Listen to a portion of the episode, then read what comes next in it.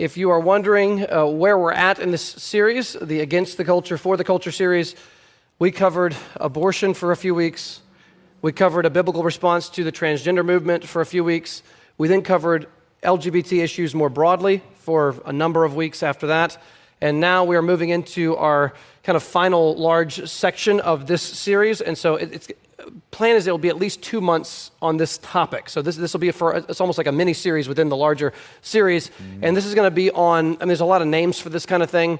Uh, it's going to be on uh, critical theory, critical race theory, intersectionality, wokeness, identity politics, all these terms that we hear almost incessantly on social media and online and on the news in the last several years. These, these things did not come out of nowhere.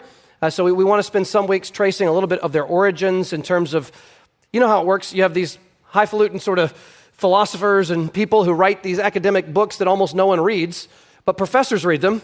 And it gets into the academia, and then it gets from the academia into the professorship and into the classroom and the college campus, and then it eventually gets into the high school and middle school and elementary school uh, because it comes down, kind of the trickle down effect from up above.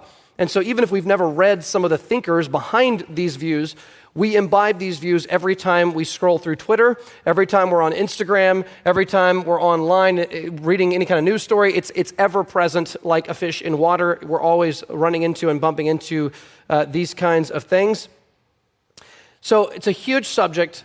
There are all kinds of things that we need to talk about, and we plan to just go through a whole bunch of the things over the, over the following uh, number of weeks. Greg, could you open us in prayer? We, we need prayer as we talk about yes, all these things, and then we will get more yeah. specific about what we're going to deal with. All right, well, let's pray. Father, we thank you uh, for the opportunity to uh, learn your word better uh, more than anything, but also, Lord, how to engage, um, understand, and refute these ideologies that are in the world around us that are trying to force their way into the church. Lord, uh, we pray for a lot of wisdom. God, we pray for clarity. We pray for boldness. Uh, we pray for humility. Um, God, in everything we need to handle this social justice topic and issue, Lord, as faithfully as we can. Uh, Lord, because at the end of the day, we want to be faithful to your word and what it says uh, before we are faithful to anything else. So, Lord, be with us. Be with um, Fred and Mark and myself as we, Lord, try to, to make sense of all of this in a way that's beneficial for our church and, Lord, for, for everyone. Lord, I pray that we'd walk away with this, from this, with a better grasp of what we're facing, how dangerous it is, and how to respond to it from a biblical perspective. So, Father, we just commit this whole next um, two months or or so to you. Um, we pray that Christ would be honored and magnified and that we would be built up in the truth, uh, better able to know you, love you, and obey you in this world. And we pray this in Jesus' name. Amen. Amen. Amen. so, as be, before we get into the critical theory and all of those issues, uh, wokeness and whatnot, I, I want to just be very clear from the outset what we're not saying uh, when we talk about these things. And this list is adapted from Owen Strachan. Owen Strachan has written a book called Christianity and Wokeness, and he's also done a series of lectures on the same topic, which are on YouTube, free uh, and available for anyone who would like to watch. Uh, Owen Strachan is a guy I really respect on these things, think he's got a lot of good things to offer. So, uh, I kind of want to begin maybe with a little bit something closer to a, a story here. If you look at the screen, I don't know if you'll be able to see this or not. Let me full screen this. So, th- this is a uh, this is, uh, you know, it's going to be hard to see what we're looking at. But if you look up here at this little, uh, this little uh, red little dot up in this area, up at the top of the screen, um, this is a friend of mine's house that I grew up going to all the time in uh, elementary, middle school, even high school. A wonderful Christian family from Brazil, a missionary family, godly family. Have a, they've got a whole bunch of kids and tons of grandkids, like tons of grandkids, and wonderful people, uh, absolutely wonderful people. But I, I, grew up here. My brother Scott used to roast coffee on their property for a coffee company that they owned for about 10 years. I don't know if you knew this, but Scott worked there for 10 years uh, roasting coffee back uh, more than a decade ago. Well, one day I, I was there and I got on a bike. I still remember this. I rode down Ridgeway Road. This is not that far from North Oconee High School and whatnot, Snows Mill Road, all that stuff there. And I, I rode down this road on a bike. I think it's less than a mile. I got up here, I turned left on the Moores Ford Road, and I rode down to the Moores Ford Bridge. And I actually know the family that lives right here in this house as well. I went to school with a kid who went to whose house is right here. You can see the pool in their backyard and everything. But this right here, this spot is uh, Moores Ford Bridge. This is where the last major lynching happened in American United States history. 1946, in Papa Fred's lifetime. In Papa Fred's lifetime, one of the most like truly awful things. If you go read the story about what happened, I won't recount all the details, but you have uh, a couple of African Americans, uh, two couples, and one of them, the girl, was maybe 19 or 20 years old. She was apparently seven months pregnant. And because of a dispute that had happened previously, uh, a, number of white men, perhaps 12 to 17 white men, all fully armed, uh, knew where this couple would be driving that day, and they stopped them on the, what was then a dirt road. In real life, it probably actually happened not on the bridge, but a little bit to the side on a dirt road. But they, they stopped them, they got them out of the car, and they apparently tied the two couples to a tree, including the pregnant woman, and they shot them something like 60 some odd times. Mm. And killing the woman, her unborn child, killing both couples, and uh, the president addressed it at the time. The FBI was involved in this study. They, they never figured out who the criminals were who did this. No one was, I don't think, ever caught officially uh, with, with this crime. And uh, they even redid some like cold case stuff more recently, and they were still not able to figure out all that had happened at that time. Now, I grew up right down the road. I mean, hanging out with friends right down the road the relatives and those related to those who committed this crime, no doubt some of them may have still lived in the area. I don't know. Uh, this is 1946. At least their kids or grandchildren could have lived in the area. And uh, th- this, particular, uh, this particular thing happened in our actual backyard. So, w- w- just to, st- I'm starting with a personal thing here just to say we are not for one second in what we're going to talk about, because we're going to criticize critical race theory to the extreme. We, we, we, we think it is a very horrible and damaging ideology. But we are in no way minimizing real moral evil in, re- in regards to race in our country's past. Uh, we're, we're, not minimizing that. So we're aware of the West African slave trade and that the Bible condemns stealing someone and selling them into slavery in both testaments. And in Exodus 21, it is the death penalty to steal someone and sell them into slavery. it's the death penalty. And in 1 Timothy chapter 1, in fact, ironically, it's right next to the condemnation of homosexuality. In 1 Timothy 1 9, the, the word right before that is enslavers, which refers to someone who steals someone and sells them into slavery. So the, the Bible, from beginning to end, condemns what, we, what, what was the West African slave trade, categorically. And so we believe that that is a great moral evil. Jim Crow laws after the Civil War that were continuing segregation in our nation's history were absolutely wicked and immoral and wrong. Uh, in no way is what we're saying uh, not, not uh, grieving and, and aware of the fact that we have a lot of things to be ashamed of in our nation's history. Any comments on that idea? I mean, I, I totally agree. Like, when we critique stuff like critical race theory and social justice, oftentimes it can. It, the assumption is, well, you don't believe racism is real, you don't believe it's happened. It's almost like you're ignoring the past. Um, and we're also not saying that there's not real instances of racism in society today. There are. Um, I mean, I'm, I'm from a small town. When I was pastoring in that small town, um, I heard from people in the church I pastored and others say things about black people that were absolutely appalling. Um, and it just flowed like it was any everyday conversation. Um, so we're not minimizing that. But what we are doing is separating what we're talking about from actual racism because, as we're going to see, the charge from folks who have imbibed CRT, social justice narratives, is that they see racism where it doesn't exist. And they, they turn people who are not racist into racists um, on the basis of absolute fiction. Um, they create categories um, and they, they cause division um, and they basically, if you buy into that, you have to reinterpret Scripture in a way that's foreign to the text itself. And so we need to make that distinction because there is real racism.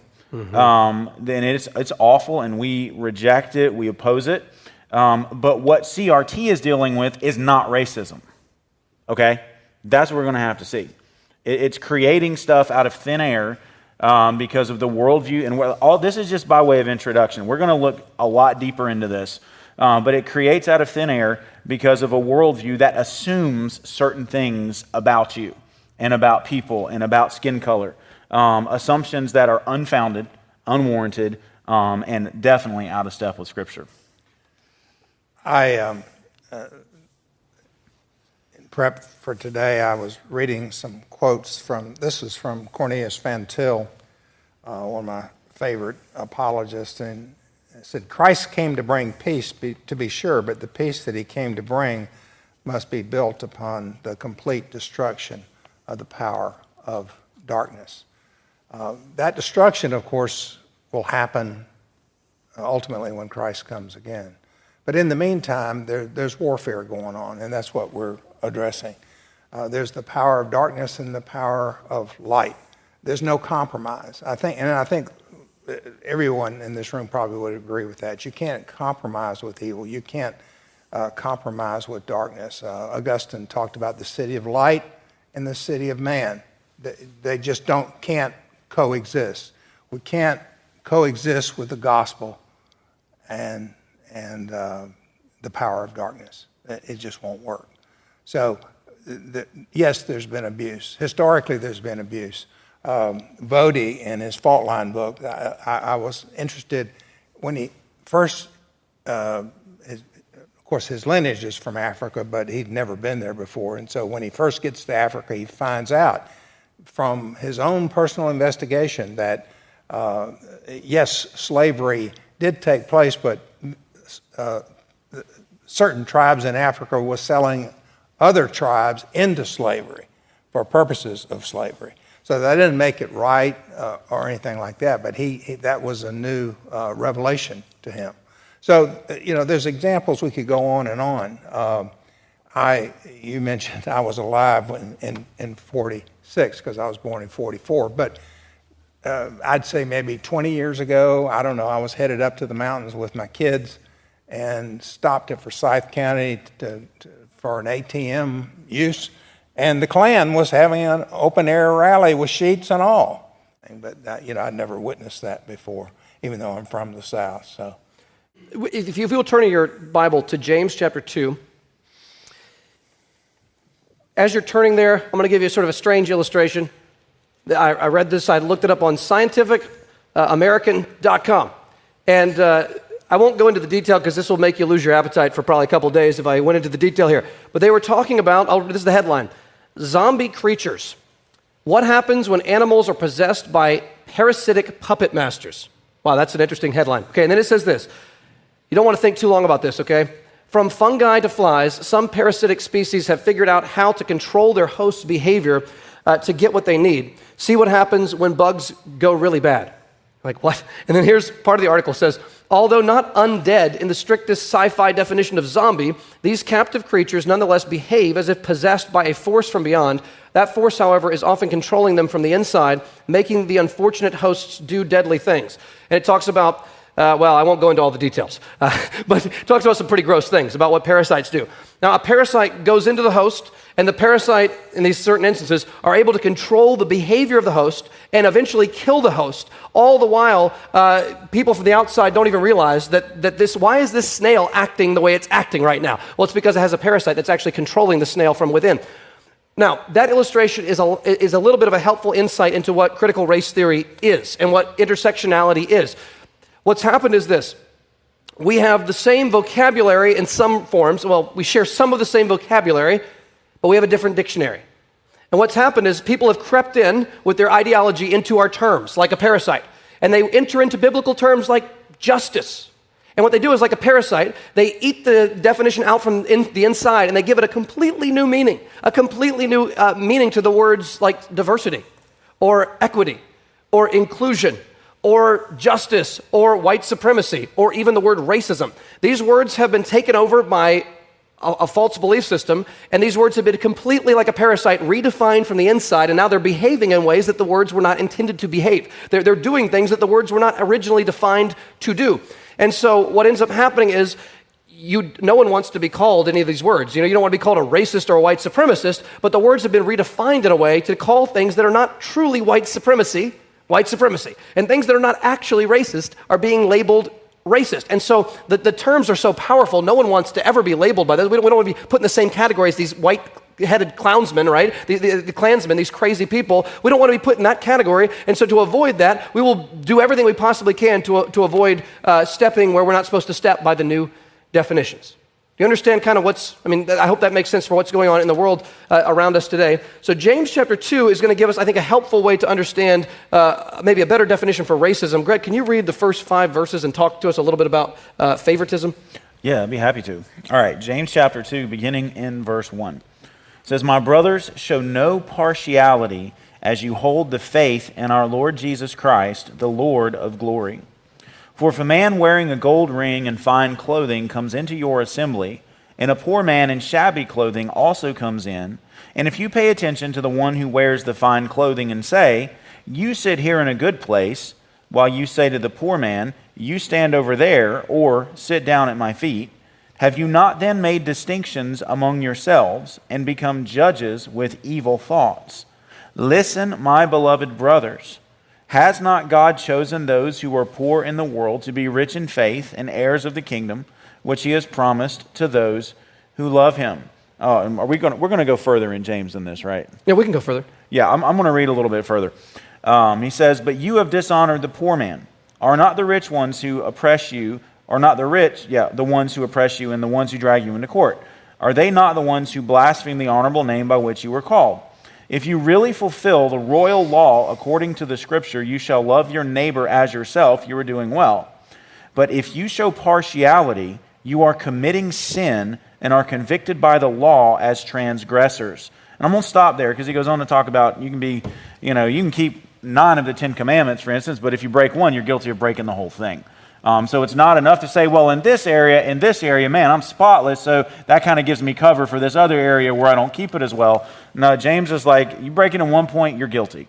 Um, but his specific focus is partiality, showing favoritism to one person over another um, merely on external um, external things, external for external reasons, nothing substantive like um, you know, one is verifiably wicked or righteous, one is, you know, um, anything like that. This is simply somebody's rich, they're dressed nice, so we're going to treat them well. This other person, they're poor, they're not dressed nice. Uh, maybe they don't smell as good, so we're, we're going to treat them less than we treat the rich man. He's saying that's partiality, that's, that's favoritism, and that's evil. Why? Because both are made in the image of God. We don't base how we treat people based on how they look. I mean, that, that's, I think you can already see where that principle is going to go. The external is not the basis for how we treat people. How well dressed they are, unwell dressed they are, how well groomed they are, um, whether they have facial hair or not, whatever, short, tall, big, small. Like, we do not base how we treat people on those external things. Because no matter what you look like, no matter where you come from, how rich or poor you are, you are made in the image of God. Every single human being is made in the image of God and deserves to be treated accordingly.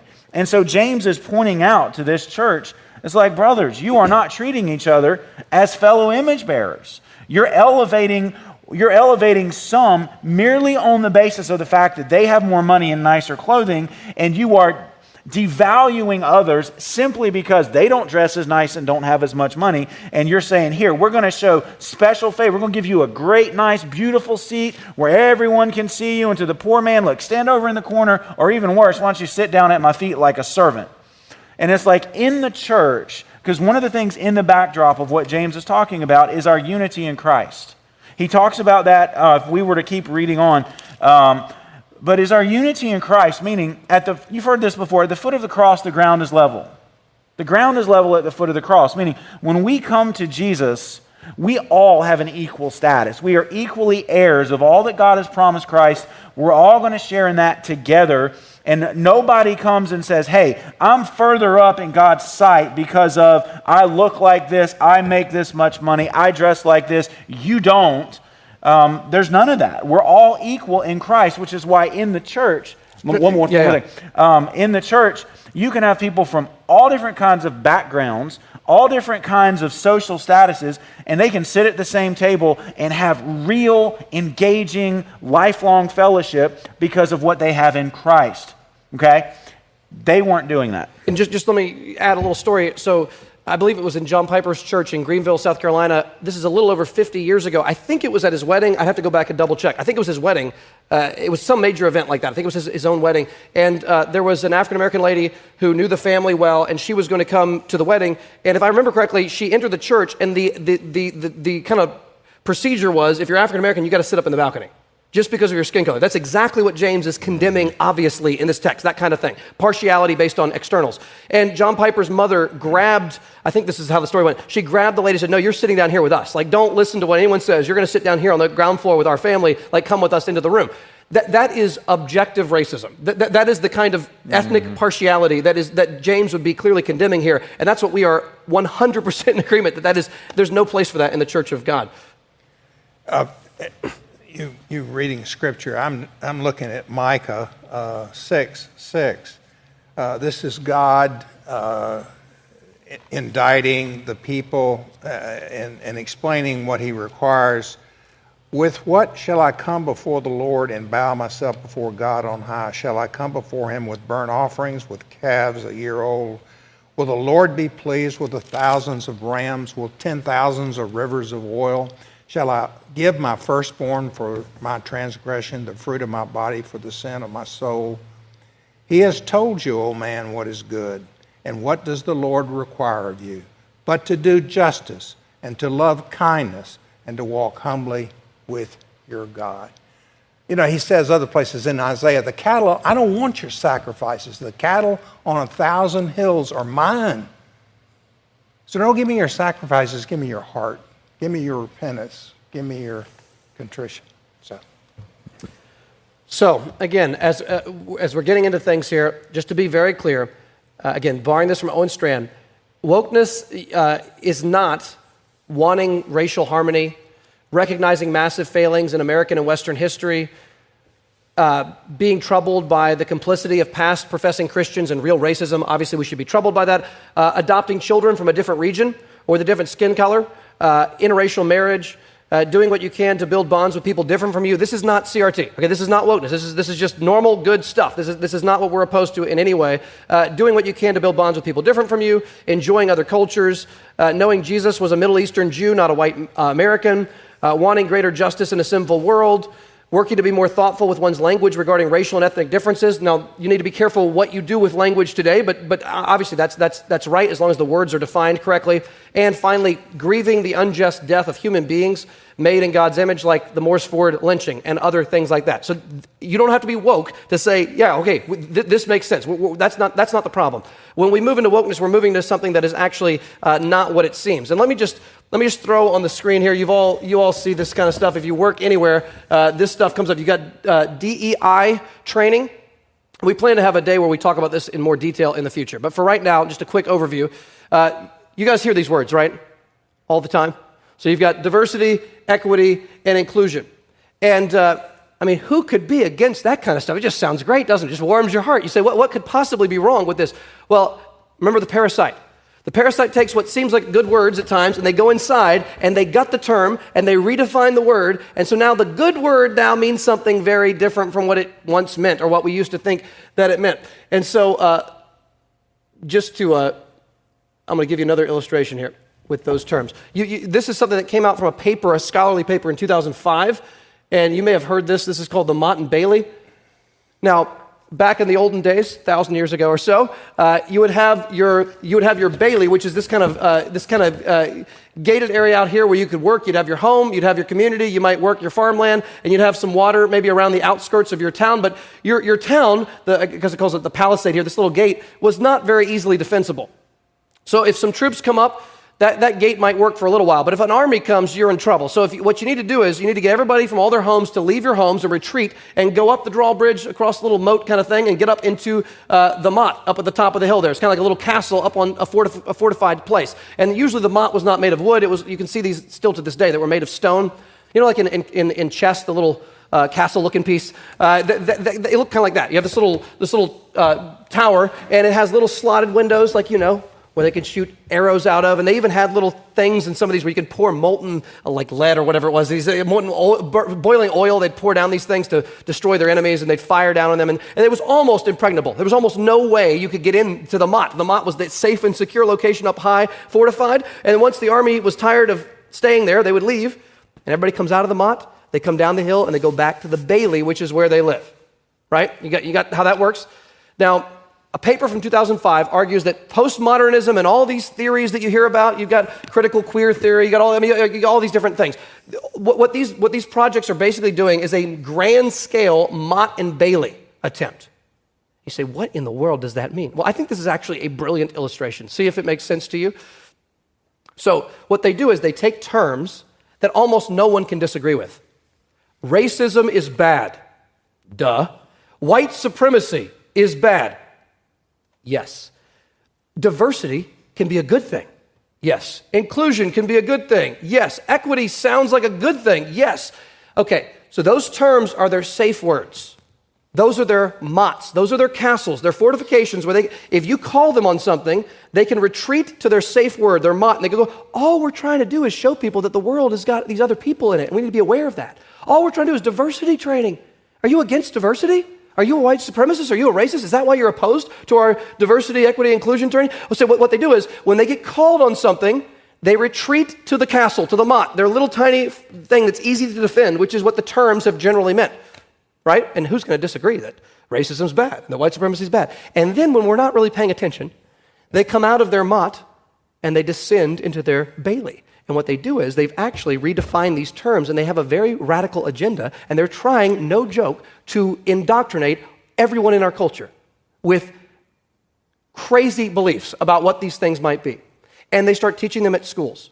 I mean, so, there, there, are all kinds of government schools around here that, that, are, that are going to be t- all over our country. You can hear about the courses and curriculum. And then what happens is they get called on it right? They have a grassroots response. The parents don't like it. And you've seen these videos online. These are not even often Christians, they're just people, there's parents. They go, How dare you teach this stuff? I mean, there's really gross sexual stuff in this third grade book in the library. It's got, it, it explains homosexual behavior in detail, naming everything, and it's from a third grader in a library. What's wrong with you people? And you know what happens? Everyone retreats from the Bailey back to the Motte. Oh, no, no, no. All we're, we're just here, just we want to be inclusive. Surely you don't want to exclude people just because of how they are. Surely, okay, so they retreat to their safe, their safe spot, right? And they can defend themselves because these terms all sound really reasonable. And then again, when we're not looking, they come back to the Bailey and they start promulgating a very false ideology. Does this sound familiar? So there's this safe place of retreat. We're just here to help people know that there's different people out there. We want to be accepting. And then as soon as you're not looking, they come back out and they're actually promulgating a belief system that is itself so far from Christianity, it's hard to even explain. Some thoughts on how the Motte and Bailey routine has been, has been happening? I've got a question. Um,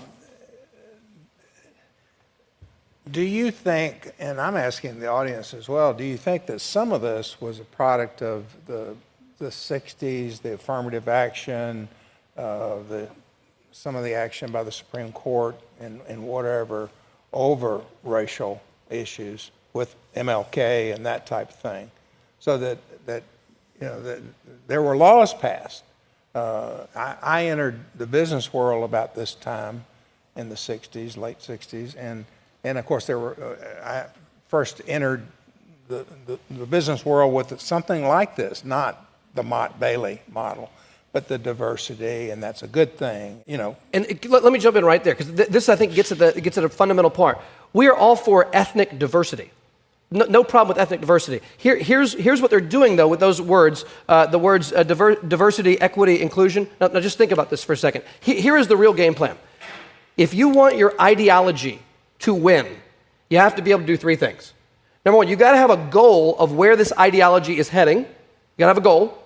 Number two, you've got to be able to get rid of anyone who doesn't agree, one who doesn't agree with the ideology from the public space to cancel culture them, right? Get them out of here. So you got to get rid of the people who don't agree with the ideology, and you've got to only include people that agree with the ideology. Now, just stop for a second. When you actually look at the words diversity, equity, inclusion, okay, diversity, Zach Petty was great on this. Zach Petty was, well, I probably shouldn't say too much detail unless he get in trouble, but Zach was asked about this question in, in a certain setting, and Zach said, he was asked if he believes in diversity, okay?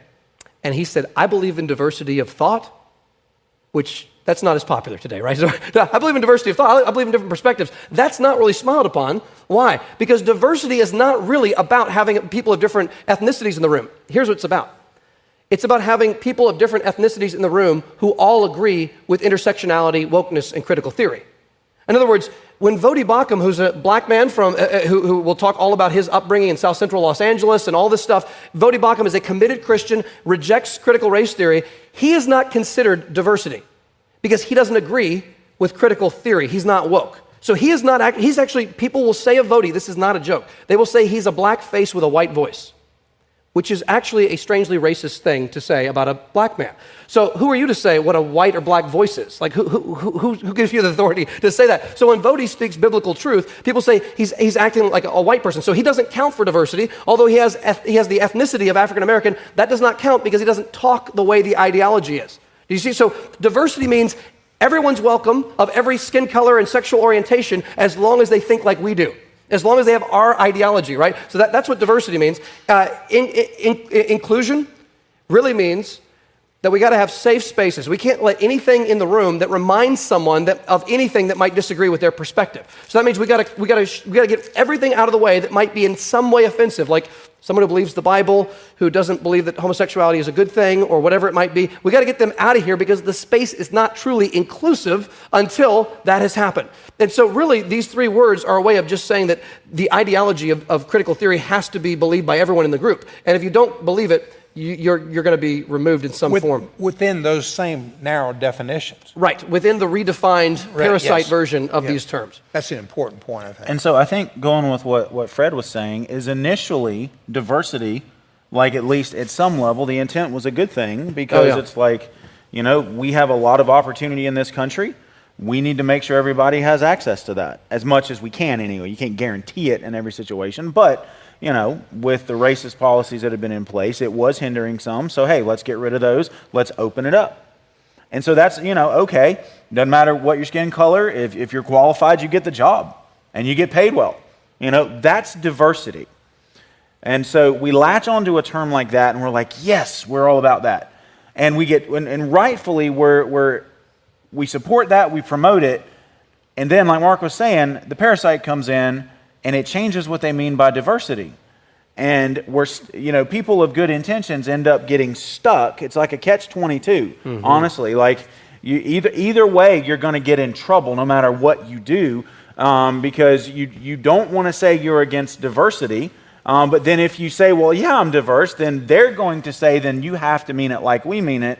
Um, and it, it's really, it's just an unfortunate situation. And the people who, who come up with these kinds of things, like, they, they, they, they understand, as we're going to see, because we're going to talk about Marxism and stuff like that too, they relish in contradictions.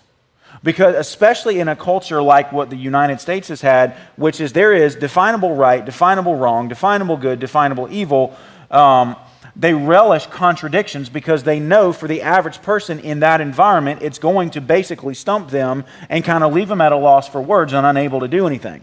That's the goal. They want people stunned. They want people scratching their heads, not knowing what to do. They relish in the contradictions. They know it's contradictory.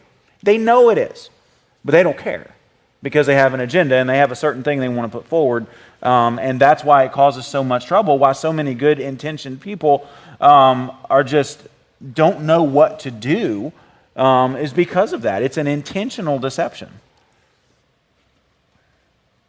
Do you think they have, flourished and fostered because uh, of the free, the very freedoms that we enjoy in our in our society? The freedoms of speech, of course, now with social media, everyone has a freedom of speech across the network, across the um, computer uh, world, uh, cyber world, and and that's given everybody a voice.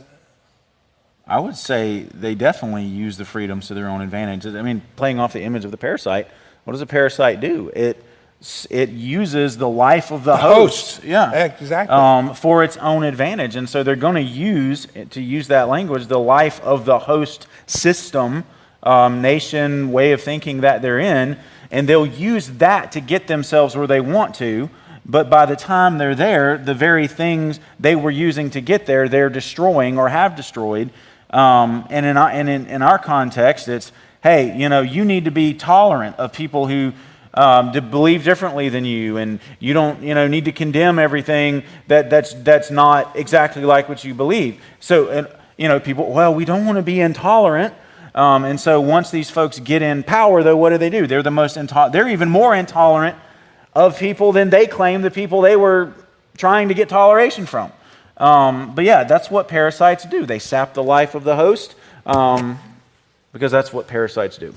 So, bringing this sort of into the evangelical world that we, that we live in, in America, j- just to give s- some examples, um, I-, I started noticing this was happening over the years, and it became more and more clear to me that, that these beliefs were creeping into otherwise trustworthy institutions and leaders, Christian books.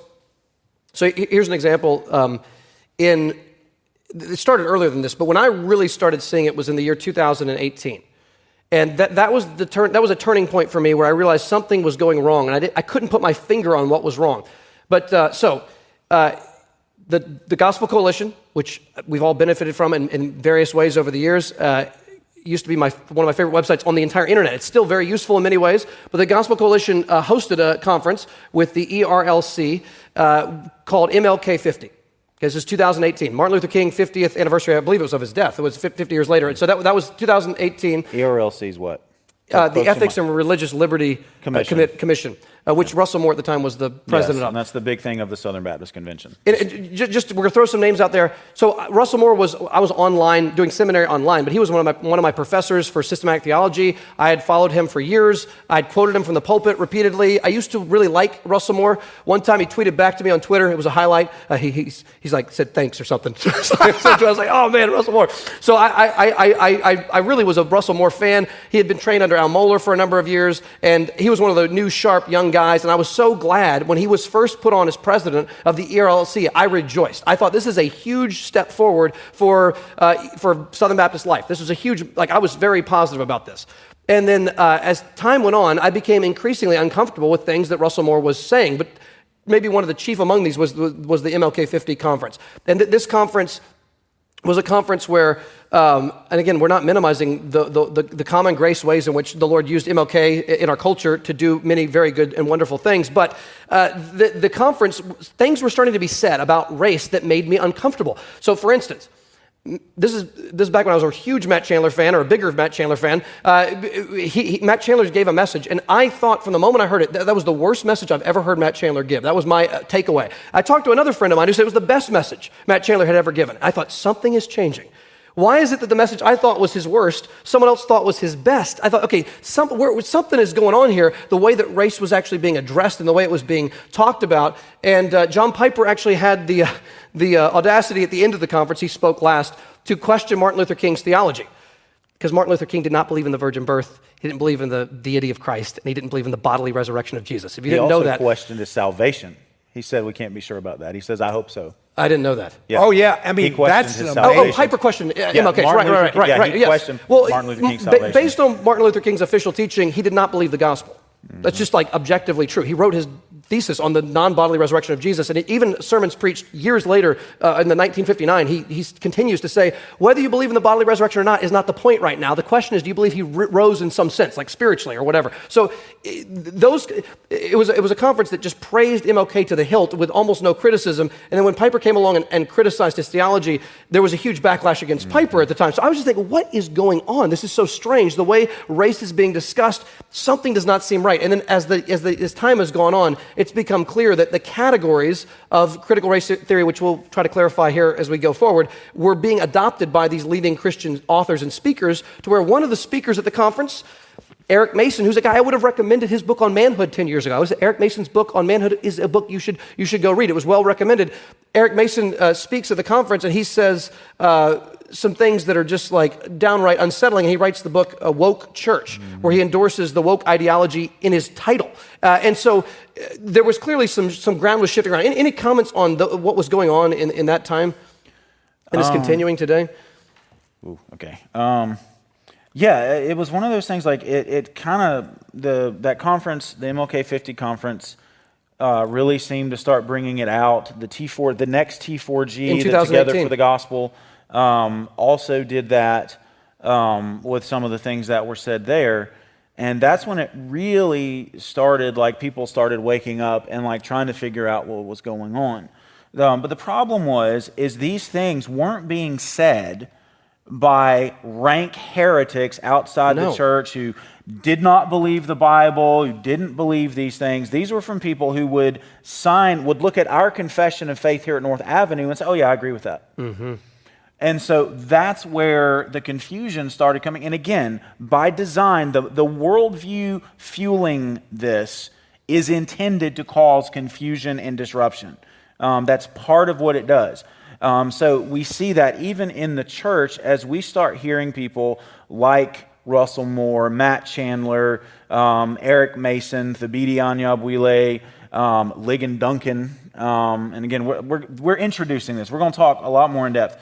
Um, saying things in, in public, and you're like, how can you say that if you hold to the inerrancy, the infallibility, and sufficiency of this book? It's like, where, where is this coming from? Um, and so, like, you know, I, through various people I knew, I started becoming aware of this uh, maybe just a little earlier than, than 2018, seeing some of the signs, because thinking about like liberation theology, um, reading some books where, um, you know, Tim Keller, and we'll mention this one later too, is quoting a liberation theologian from Latin America.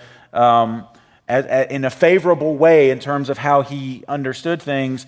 Um, and so I started looking more and more, and I started seeing more and more people quoting people they shouldn't be quoting and quoting them favorably as though this is good biblical insight. And it, it was just absolutely, it was troubling because I'm like, you, you know, like, you know these things don't jive with Scripture. These things don't line up with Scripture. They, they are contrary to Scripture. And yet here they are saying them all the while, in one hand, you know, starting to, to, to speak in this, the, the terminology of critical race theory, even if they wouldn't say that's what they're doing. So they're, they're, they're trying to do a balancing act. And I'm like, what, how did they even get to that point? How did they even get there? They're saying, oh, yeah, we're, we believe the Bible. We don't deny any essential doctrine. This is the Word of God. And yet they're speaking ways, they're, they're using, like Mark said, they're using this terminology, but the way they're using it is not how the Bible uses it. And I, the only thing I like, your illustration of the parasite, I think, is, is a really good one um, in terms of how that worked. They started listening to the wrong people, and they started believing. You may have heard this illustration. It's called "You can eat the meat and spit out the bones." It means you take you take what's good, you spit out what's bad from you know sociological theories and all this when what they fail to realize is the whole thing is poison the meat and the bones so if you spit the bones out and still eat the meat you're still getting poisoned and that that's the only way i think i can understand it is they bought the lie that well you know and, and again sounds good. All truth is god's truth. I don't dispute that. I don't dispute that statement but again parasitically well that means ungodly systems, even Marx and you know that way the critical race theorists like they they can make legitimate points and observations about reality and about humanity and about sin and about and once you start to do that the poison of the meat the, oh i'm spitting out oh you know I'm, I'm getting rid of the bad stuff but there's some good stuff you've already introduced the poison in And just, just to jump off of that, so to kind of get a little bit into what critical race theory is teaching, some of the basic things it's saying is this. Number one, uh, in, in our culture today, racism is everywhere present all the time. That There's no real getting away from it. Every white person, by birth, whether they realize it or not, is a racist and a white supremacist because you benefit from a racist system within which uh, we are living right now. And uh, you, you, can have book titles, I mean, book titles like this, okay? These, these are real book titles. You have a book title like uh, Racism Without Racists. So the, the idea here is that you may not have personal animosity towards someone of another skin color, but you are still a racist and a white supremacist, and you need to divest of your whiteness. You need to get away, you need to repent of your whiteness, divest of your whiteness, get away from that because uh, you, your, your whiteness is part of this system of oppression that is, that is everywhere all the time, wired into every institution and every way of doing everything in our culture. And until you are awakened to that, you're woke, you wake up to the fact that racism is everywhere all the time, uh, you're in big trouble. And number two, minority groups cannot be racist. I remember I learned this first from my wife when she was in college at UGA. I remember she, she was talking about, she was being taught in class that uh, white people can be racist, but that minorities cannot be. Mm-hmm. And I thought, that's the craziest thing I've ever heard in my life. Like, they couldn't have really said that in class. And she's like, no, they, that's really what they're teaching because racism is not simply prejudice based on ethnicity. It's prejudice plus, plus power uh, that, that, makes racism. So uh, a, a mi- minority group cannot be racist toward a majority group because of how power structures work. And I thought, that is not biblical. That is not a biblical way to think. So, so um, any, any belief system that says only one group of people can be racist, and they're racist all the time, and every other group is simply a victim of their racism and they can't actually be racist, I'm going, that, that's not right. Ethnic prejudice, which is a biblical term, racism is not a term in the Bible. Racism, the term is not in the Bible. Ethnic prejudice would be a biblical way of speaking, and ethnic prejudice can go any direction. Mm-hmm. A Samaritan can be prejudiced toward a Jew, and a Jew can be prejudiced toward a Samaritan. The whole story of the Good Samaritan is overcoming ethnic prejudice and showing love even though it doesn't make any sense in the world's eyes. Jesus is obviously saying ethnic prejudice is terrible, and you should love across ethnic divisions no matter what, because that's the loving and right thing to do. Of course, of course, of course. But anytime racism is only heading in one direction, you know something is going wrong here. And so, Uh, two, two, two fancy words, okay? These are kind of, one's made up and one's a real word, but I'll use both of them. So, you, you may have heard of something with biographies. It's called hagiography, which means sometimes when people write a book about a, a, former Christian, they, they Photoshop them as if they have no flaws, and they make their holy, like just if they, as if they walked on water, as if they were perfect, right? You, you sometimes read Christian biography, you're like, this has got to be exaggerated. That's hagiography, based on the word for holy. It's making them more holy than they really were. I don't like hagiography. I don't, I don't think we should paint our saints as if they had no blemishes like sometimes people do. But it, let's talk about just in American history. We may have had a problem of hagiography with the founding fathers, okay? Words, growing up, you may have had an overly idealized picture of the Thomas Jeffersons and George Washingtons as if they were these flawless, incredible men. Uh, well, today, it's the exact opposite with something like the 1619 Project. You now have something, to make up a word that I think Kevin DeYoung made up, we have hamartiology, uh, that's the word for sin, hamartia. And so hamartiography is now we only see the past through the lens of the flaws of the people who came before us. So the only thing that matters about Thomas Jefferson is that he was a slave owner. Like the, the only thing we can see. I don't want to minimize that. I also don't want to, uh, I don't want to ignore kind of historically what's developed and what's happened since then. But it's like the, we went from only seeing them as these like virtuous, flawless individuals to now we only see them by their flaws, by, by, by, by their, by their sins. And I think that that also plays into we have a whole nother narrative of, of, how we got to where we are, and it's all based sort of in the idea of white supremacy. We're running low on time, but some more thoughts? Um, yeah, um, man, I don't know. It's we might need to stop because if I you know, if I bottom going, line, our whiteness is the problem. I mean, we, we're we're the oppressor. Yeah, I mean, so Kevin DeYoung at the last Together for the Gospel, the very last one ever, uh, he was on a panel about CRT, which is a generally a useful panel. And uh, Kevin DeYoung said just last Sunday, I had a couple come to our church. He's in North Carolina. And he said the couple, so they came from their, pre- they left their previous church because the church that they were in, their pastor was telling them to repent of their whiteness and to, to divest of their whiteness, to get away from their whiteness. And the, the couple said, listen, they told Kevin DeYoung, we hate real racism. We want nothing to do with ethnic partiality. We hate that. Number two, we do not believe that we are white supremacists. Like, that's not something that we're into. We, we, we reject that with all of our hearts. And I don't know what to say when my pastor tells me to repent of this.